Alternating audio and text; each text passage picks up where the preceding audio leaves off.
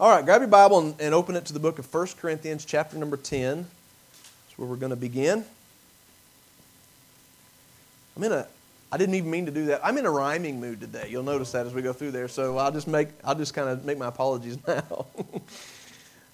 1 Corinthians chapter 10 is where we'll begin. Uh, I want to ask you to stand to your feet one more time. I know we've been up and down and up and down, but uh, we'll work your spirit, spirit and your cardio all at the same time. We want to honor God's word this morning and stand to attention. 1 Corinthians chapter 10. Let's start reading verse 1. I'm going to read about 12 verses, okay?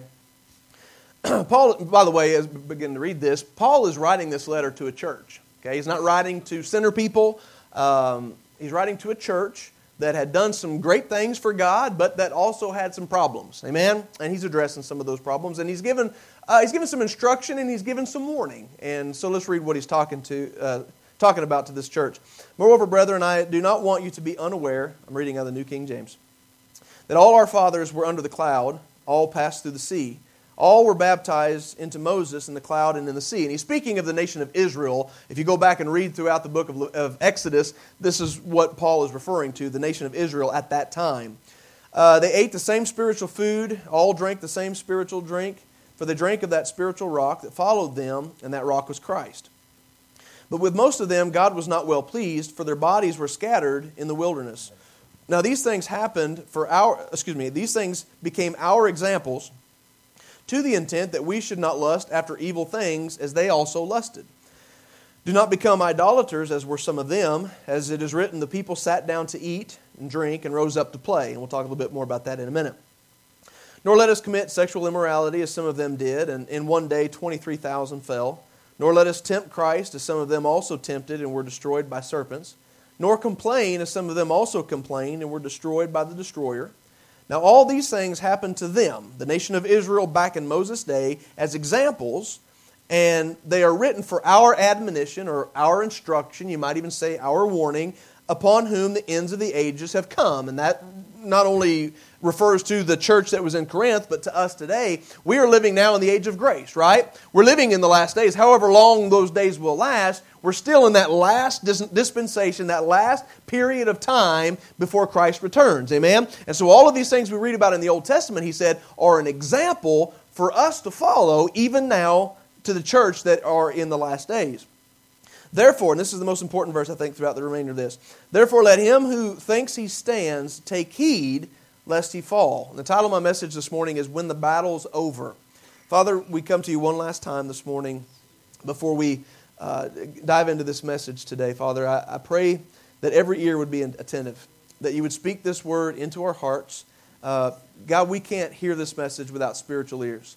I pray that you might guard us against distractions of the flesh, um, distractions of the mind. I pray this morning I recognize, God, that there's only so much I can do uh, to inspire anybody. My words by themselves are just words of man and will accomplish nothing. But God, through the anointing power of your Holy Spirit, you can speak this word as you've speak, spoken it to my heart. You can speak it into the hearts of everybody here today and let it produce fruit. God, let it do something in us. Let it strengthen us. Let it prepare us for the battles ahead, Lord, that we might be victorious as you've given us great promises. We pray all of these things in Jesus' name.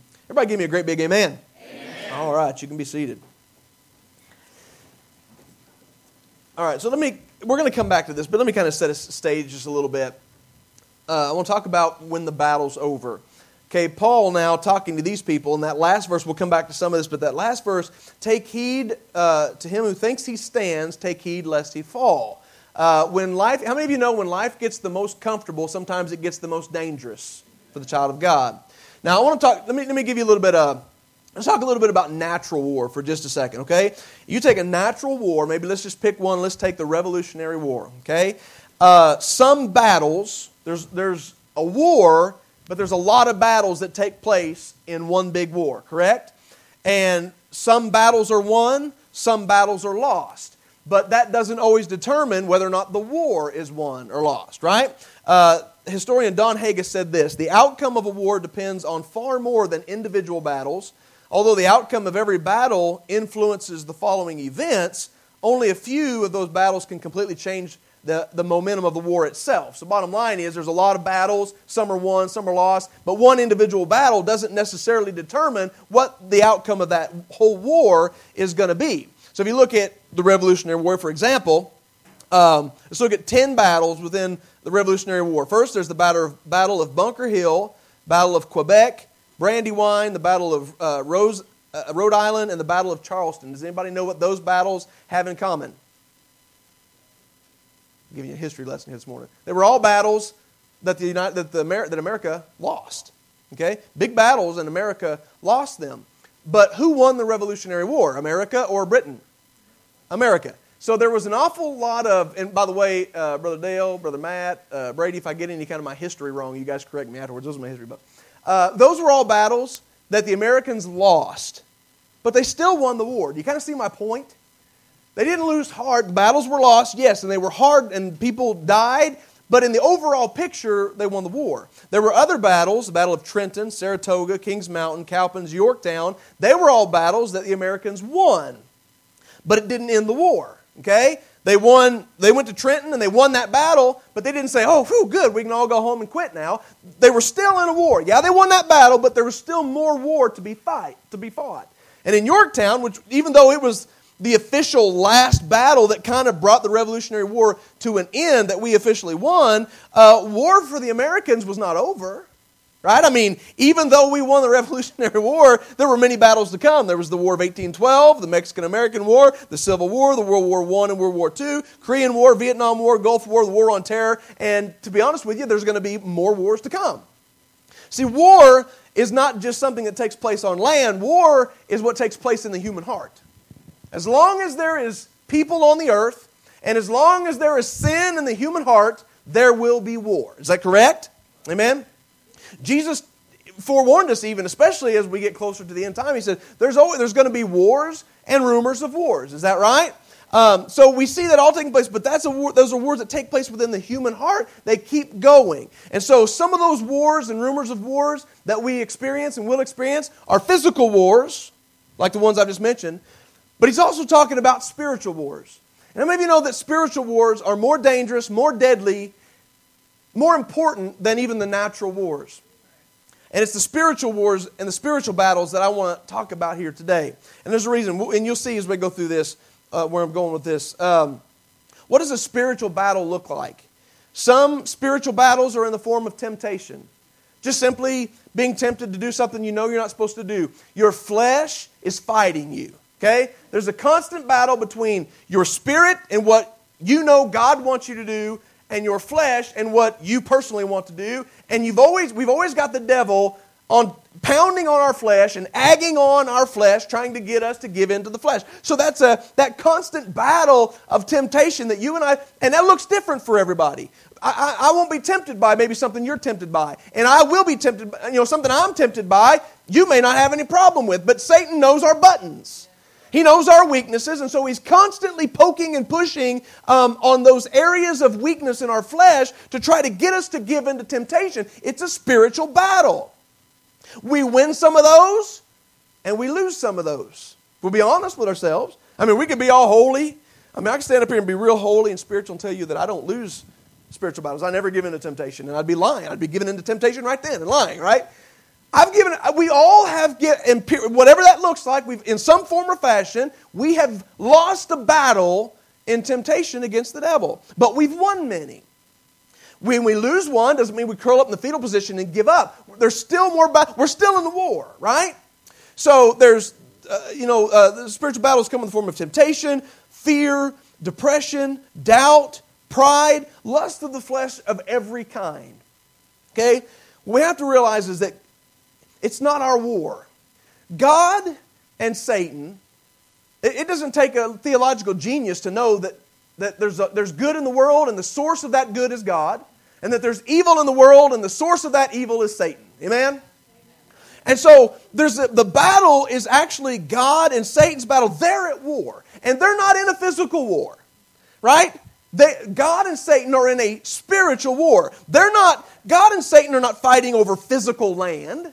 They're fighting over authority over all of creation that Satan ultimately has always wanted to try and take from God. Satan is after God's glory.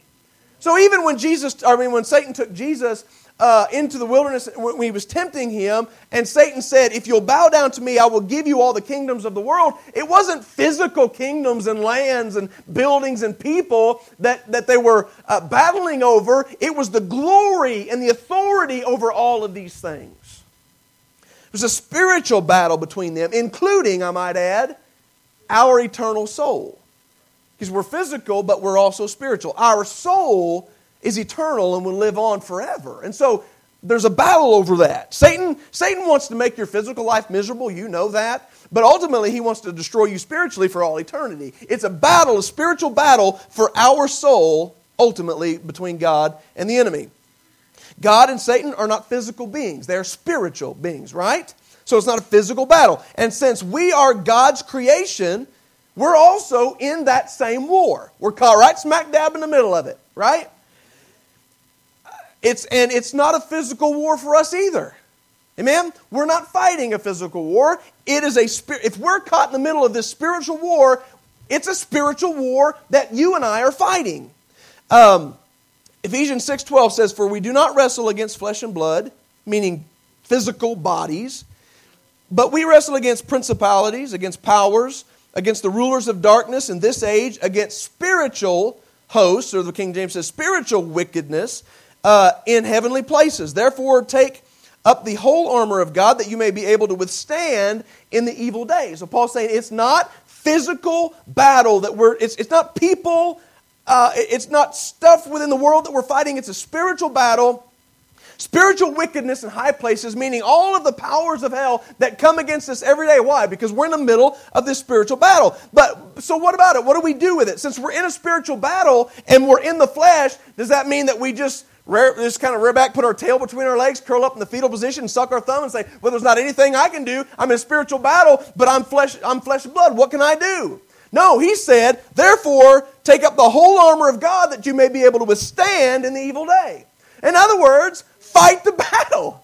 We, but we fight the battle not in the flesh, we fight it in the spirit. Now, let's be honest. If all we really had to deal with in life, especially as Christians, if all we had were physical battles, that would be a whole lot easier. As bad as they are, whether it be physical sickness or people coming against us, if the, if the battle was just physical, then we can handle that. That would be a whole lot easier to deal with. All we have to do, all we would have to do is get more weapons and more people. Right? In a natural battle, for the most part, whoever's got the most weapons, whoever's got the most people will win that battle. That's all we'd have to do. But in the spiritual battle, all of our physical efforts are useless.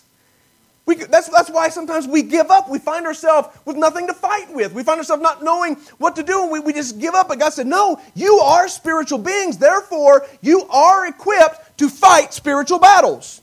Not in the flesh, but in the spirit. That flesh and that spirit we were talking about a minute ago, we're all spirit, we're all flesh, and there's that battle.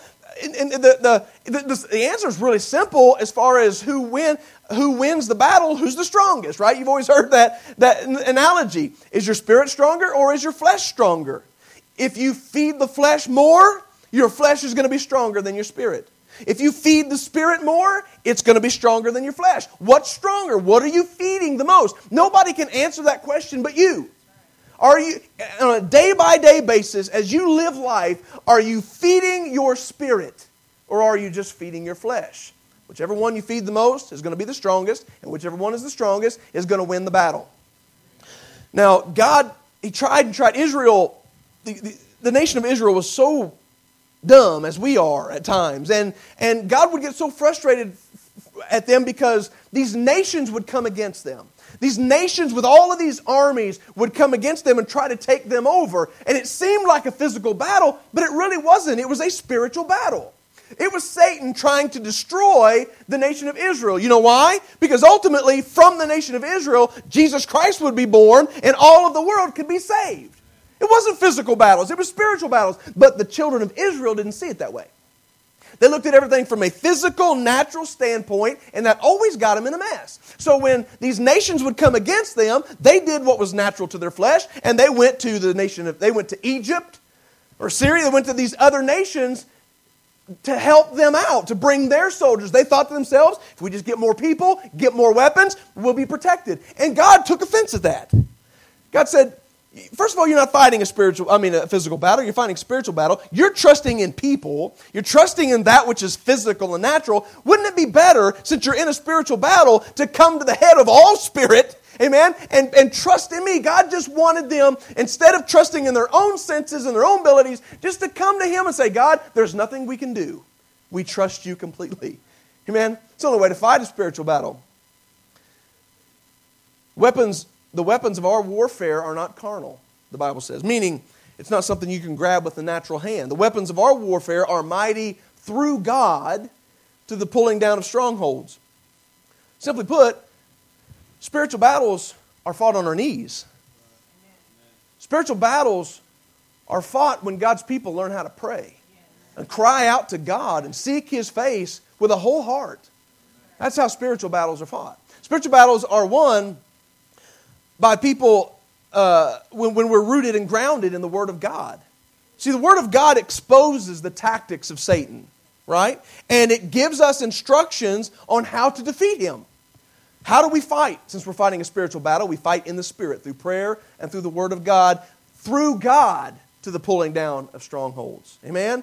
It's a difference of thinking. We have to, we have to change our thinking. We need a renewed mind. Amen? That we don't think from a natural fleshly standpoint all the time, but that we're looking through spiritual glasses. All of us, every one of us, have won some spiritual battles. All of us have lost some spiritual battles. And can I just encourage you today that those spiritual battles that you've lost, that you feel like you can honestly admit, I, I messed that up, I failed. You might say, Satan got the upper hand on me in, in that area. Don't lose heart when those battles are lost, folks, because what, we got, what God wants us to do is not waller in the, in the failures of the past, but to just simply trust grace and prepare for the next battle, right? There's not a thing in the world any of us can do to fix yesterday. Not a thing, not a blasted thing. You can't fix yesterday. All we can do is look forward and do the best we can going forward. And so we've lost the battles, but hey, the war is, we haven't lost the war. The war is going to continue on until Jesus returns. Amen? Some within this church, just within this little group of believers, the battles that many of us have gone through, even just within the past year, great spiritual battles. Many of them manifest themselves in a physical way, but ultimately they're, they're spiritual battles. And the way that the enemy has fought against some of you folks, you, you recently come through great battles, and right now you're experiencing great victory. It's been exciting to hear the personal testimony from some of you that have literally been through the trenches, but God is doing such a great thing in you. You've weathered that battle, and, and, and, God is healing you, and you're getting stronger, and that's, that's fantastic. Some of you are, are maybe still picking up the broken pieces. You've been in a battle, and you're still trying to sort it all out. Some of you sitting here today may still be in the heat of the battle. My encouragement to you, I, I want to talk mostly about when we've come through the battle and victory. But I, I, want you just to stop for a second and give encouragement to those of you that, that may still be in the middle of the battle, whatever your battle looks like. It's bigger than you, it's stronger than you, and maybe you've come to the point of despair and you don't know what to do, and maybe this message is, is just absolutely a God send and it's exactly what you need to move forward. Can I encourage you this morning? Number one, don't despair in the battle. Don't give up. Don't, get, don't despair and feel like all is hopeless. Okay, stand strong, be courageous. You're, you're a soldier for Christ. There are going to be battles. You're not different than all the rest of the world. That's what the, the devil wants to make us feel like. What's wrong with me? Why am I going through this? Nobody else faces this. Yes, we do. Okay? You're in the battle, it's going to happen. But let me tell you something that battle will not last forever. Ever. There is victory on the other side of that battle. God will be faithful. We sung about it today. God is faithful to fight for those who put their trust in Him. He'll fight for you, but you just got to trust Him. You got to be like that child that just comes to the Father and puts all of their trust. He said, Come to me like little children. And trust me, I'll fight your battles for you. Maybe wounded, but you're not dead. Amen? Paul said in Corinthians, We're hard pressed on every side, yet not crushed. We're perplexed, but not in despair we're persecuted, but not forsaken. Struck down, but not destroyed. What is he ultimately saying? We've lost a few battles. We've taken some hits. Satan's hit us hard in one way or the other, but we're still fighting. We're still victorious. We're still strong. God is still faithful. We're not destroyed. We're wounded, but we're not dead. Hallelujah. You can, you can be at peace in the middle of the battlefield. Okay? Meaning, life can be absolutely chaotic.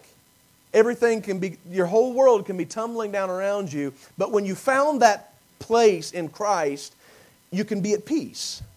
But, but folks, well, we need to understand, you, you can, on the opposite side of that, you can be on vacation in Hawaii when everything is peaceful and have turmoil on the inside. Right? Peace isn't necessarily based on our circumstances and our surroundings.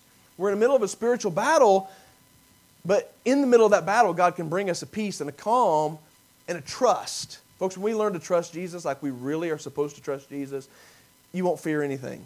I, I believe that. I know, I know, I know we're learning and we're growing and nobody's perfect, but God can change and He can do things for us. So, uh, so stay, stay encouraged when you're fighting the battle. But for those of, those of you that, have endured great battles maybe lately or within your life, and, and you're in a period of healing, and, and you're, you're just kind of riding the wave. You know, the, the life is full of uh, valleys and mountains, right? We hit the mountain. Things are good in life. And, and, our faith is strong. Oh man, I, I trust God and, and God's doing great things and everything's good. And then it doesn't always take long for us to be in the valley. Something comes along, life throws us a curve, and we find ourselves in the valley where it seems like everywhere we go, we can't find our faith, right? And we're wondering, where's God? And we're wondering why. And then, then God brings us up on the mountain and things are good again. And, and, and it's just going to be like that throughout the remainder of our life. It's just going to be like that. There's battles, there's victories, there's losses, there's battles. But again, just remember when you've come through these battles and God has done great things, that the war is not over. The war is not over. There's, there's a great danger in becoming comfortable. Amen? Jesus, in that wilderness, as Satan tempted him, and, and those temptations were hard. Don't think for a second it was easy for Jesus. He wore, a, he wore a human body just like you and I got. And it was hard for him as Satan was attacking his flesh. But Satan, or I mean, Jesus came out victorious. You know why? Because he fought Satan in the spirit. You're telling me this, but the Word of God says this. You're telling me this, but the Word of God says this. He fought in the Spirit and he won that battle. And the Bible says that when he came out of the wilderness and, and the devil left him for a season. What does that mean? It means that Jesus won that battle, but it showed that there were more battles to come. Right? He won for a season, but he was ready and preparing for the next one. Um, there's, by the way, there's only going to be one battle that you and I face in which, after it's over, we can just let our guard down and just take our rest, and that's going to be the Battle of Armageddon. Amen? That final battle when Jesus returns and he puts Satan in his place, defeats the Antichrist, and the whole bit. The, that battle, when Jesus comes and sets up his throne on this earth and sets everything straight, then we can rest. Amen? Then we can know that we don't have to battle anymore. But until then, there's more battles to come when today's battle is over, here's what I believe we ought to do. When you've been through a battle and you weathered it, and God bring you, well, I mean, whether you won it or whether you lost it, it's over. We need to rejoice. We need to rejoice. We need to praise God for being faithful to us and bringing us through that grace. Just, just enjoy the presence of God. Enjoy the fact that your Creator, your Heavenly Father, your Redeemer thinks enough of you and, and, and is committed to you to bring you through every battle. We need to rest in our soul and praise God and, and be joyous in that victory, but we need to do it while we're preparing for tomorrow's battle.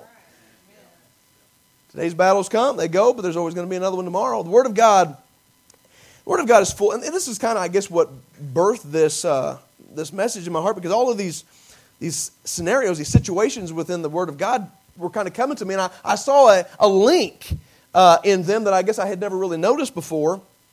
Uh, and the Word of God, I mean, the Word of God is full of, of examples of what happens when God's people get comfortable um, when the battle's over and they fail to look forward and be in training for the next battle. So let me give you a couple of exa- examples. Number one, in Israel, and in this scripture, Paul is referring to it when he says, um, uh, do not become idolaters, as were some of them, the nation of Israel. As, as it is written, the people sat down to eat and drink and rose up to play. And he's referring to the golden calf scenario, right?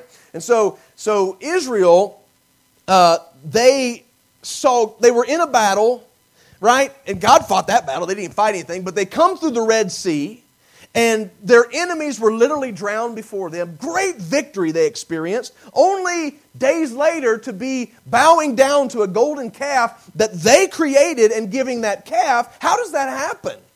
Right? They literally went from the Red, the Red Sea split in half to the worship of the golden calf. Rhyme number one.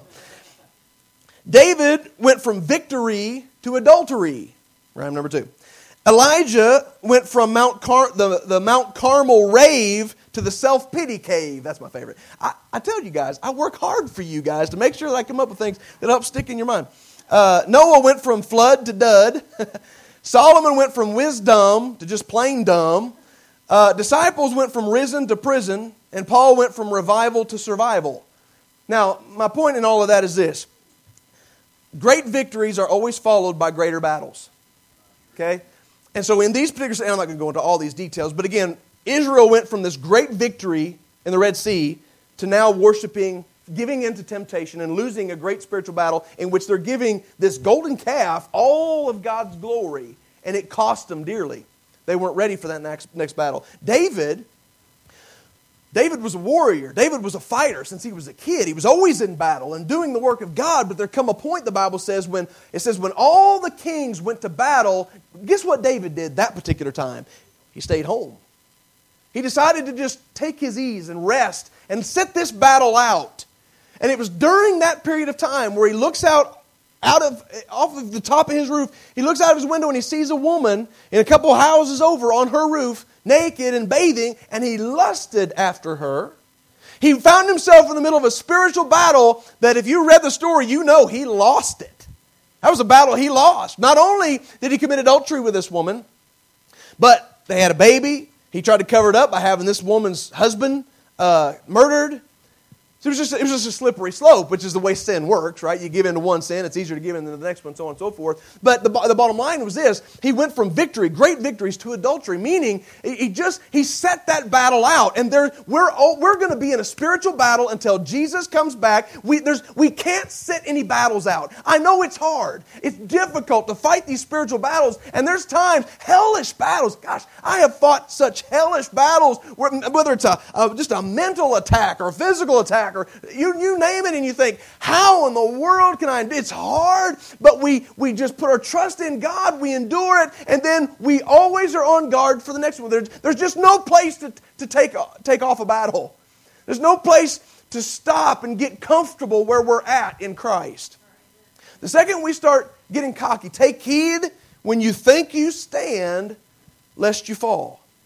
Take warning that when you think everything is great, and now I can just kind of coast into heaven from here. He said, No, no, no, no, don't think that way. You have to take heed because when you think you're standing, you just might fall. There might be another battle, there will be another battle, and it might be the one that causes you to fall. Just simply because you wasn't prepared for it. Elijah on that mountain, God literally dumping fire from heaven and consuming these sacrifices, and God just showed out in a mighty way, and then we find we find Elijah, you know, he's, he's riding the mountaintop. Say, man, this is awesome. I'm calling it. I mean, you, let, let's be honest. If you were going head to head maybe with a group of atheists, evolutionists, you're saying, no, no, Jesus is God. They're saying, no, there is no God. And, and you, you build up this altar and you say, okay, whichever God, of course, you don't have a God, so you can't pray to anybody, but uh, I'm going to pray to my God, and, and whichever God answers by fire and just burns all this up, we'll all know that it's God. And you pray and say, Jesus, Lord, would you just please consume the sacrifice? And fire just falls from heaven, the sacrifice is gone. You'd be, you'd be pretty cocky, right? I mean, you'd be walking tall. You'd be like, oh, yeah, I called on God, I won. It was a battle, we won. But, and, and, and I'm not saying that Elijah got cocky, but we do find where just right after that happened, there was a battle that just come right on the heels. Every great victory leads to a greater battle, right? And so now Jezebel, the most powerful woman in that in, in the world, basically, has put out the message that she's going to kill Elijah. So now he finds himself curled up in the fetal position, hiding out in a cave, just praying and asking God to kill him. God, I just want to die. It's a great victory, but wasn't really exactly ready for the next battle. Have you ever found yourself in that spot? Maybe I'm the only one.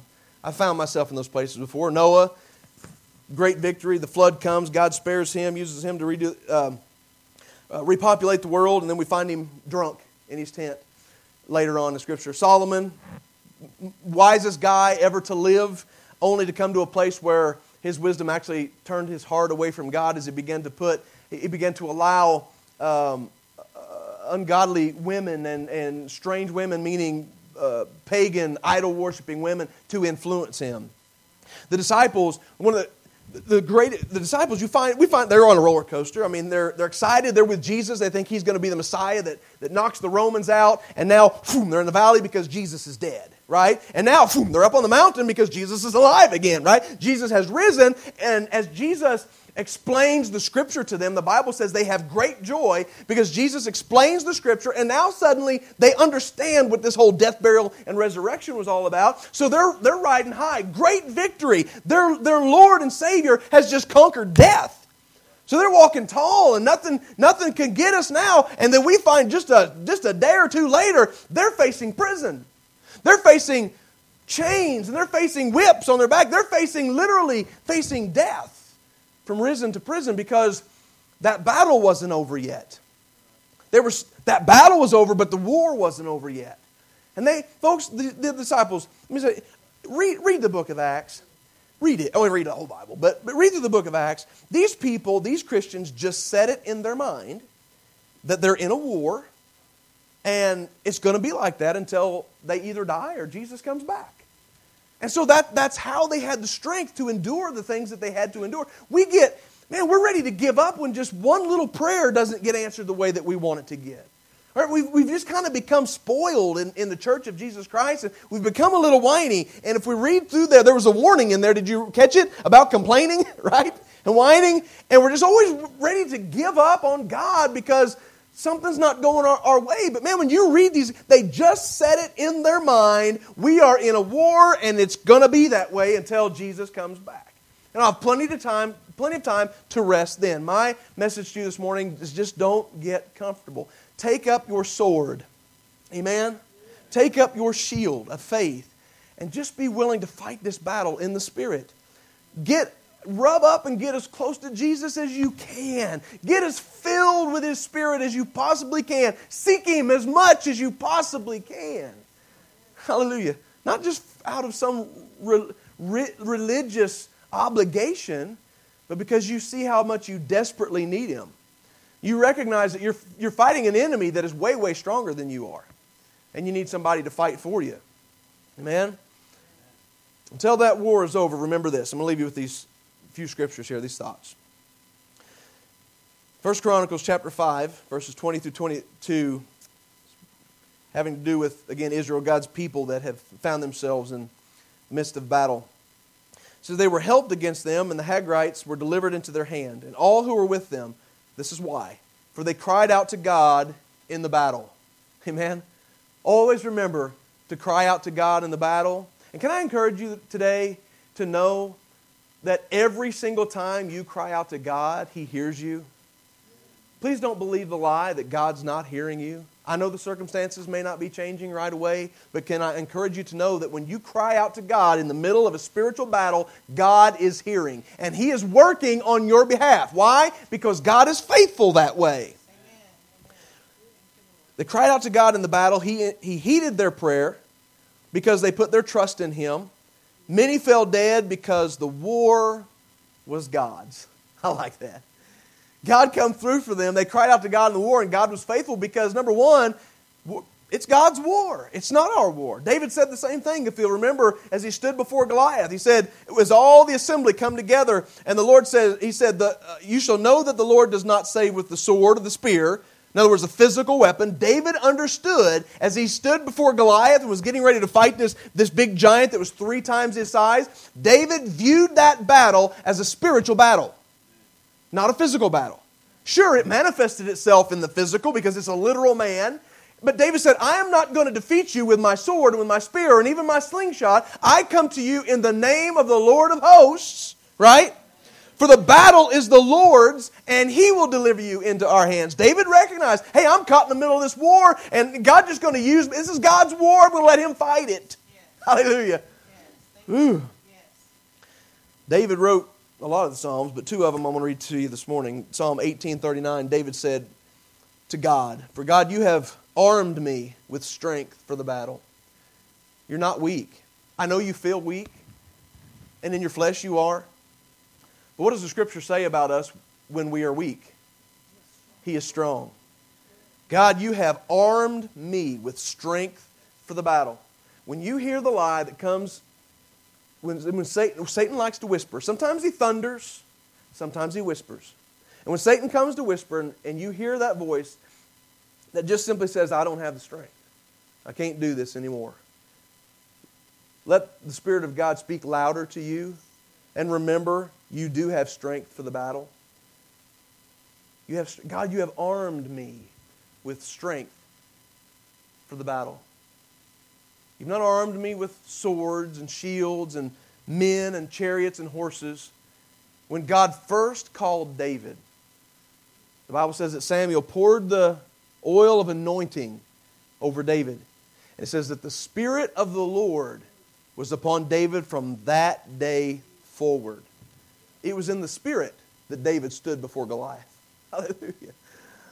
Spirit can do great and mighty things for vessels and people who are just willing to yield to Him and trust Him. And then in Psalm 140, verse 7, he said, David says this O God the Lord, the strength of my salvation, you have covered my head in the day of battle. You have covered my head in the day of battle. David was, according to God, David was a man after God's own heart. But David lost a battle or two. God didn't bail on him. God didn't give up on him. Why? Because that was one battle in the midst of a war. There were many battles, many more battles to fight. And I don't know what your next battle is. I don't know what my next battle is, per se. Um, but I can promise, I don't have to be a prophet to promise you that there'll be another one. There will be one. If you're not in one right now, there's going to be another battle. I don't know what it's going to look like. I pray that you win it. I pray that you seek God and that you're prepared for whatever comes. And that only comes by seeking God and being prepared for whatever comes, right? I can't do that for you. You can't do that for me. I can't prepare Matt for his next battle. I can help. I mean, I can, I can preach to him like I'm doing now, and I can pray for him and I can encourage him. But ultimately, Matt has to prepare for his next battle. The encouragement is, and we know this. I mean, I'm not telling you something that you don't already know. According, if you read the Bible or know anything about the Bible at all, that we know we're going to win the war. The war is already won. You know why? Because Jesus rose from the dead. So the war is already won. Every battle, natural war that, that nations enter into, they don't know what the outcome of that war is going to be. But we're fighting in a battle, fighting in a war that we do know what the outcome of the war will be. Jesus Christ has already won as he conquered death, hell, and the grave. And because we're on Jesus' side, well, yeah, because I start to say because he's on our side, but he's not on our side, we're on his side. Because we're on Jesus' side, we know and we can be confident that in the end we win this war. Life is just a vapor, it's a short period of time. Some of these battles we talked about, some battles that lasted for days and maybe even weeks, bloody battles. I can't imagine what was going through these guys' minds as they're in there, but those battles have long been over. Battles come, battles go, but God remains faithful. Amen. Would you stand to your feet with me this morning, please? Hallelujah. Every head bowed if you don't care, and every eye closed. I just want to appeal to your spirit this morning. I'm not, I'm not trying to, to tickle your flesh or um, I, I just want you this morning, each individual, to kind of come to, I guess, maybe a, a bit of a transition in your life where you pray and ask the Holy Spirit to help you start seeing things more the way He sees them you start looking at things, everything in your life, from more of a spiritual perspective.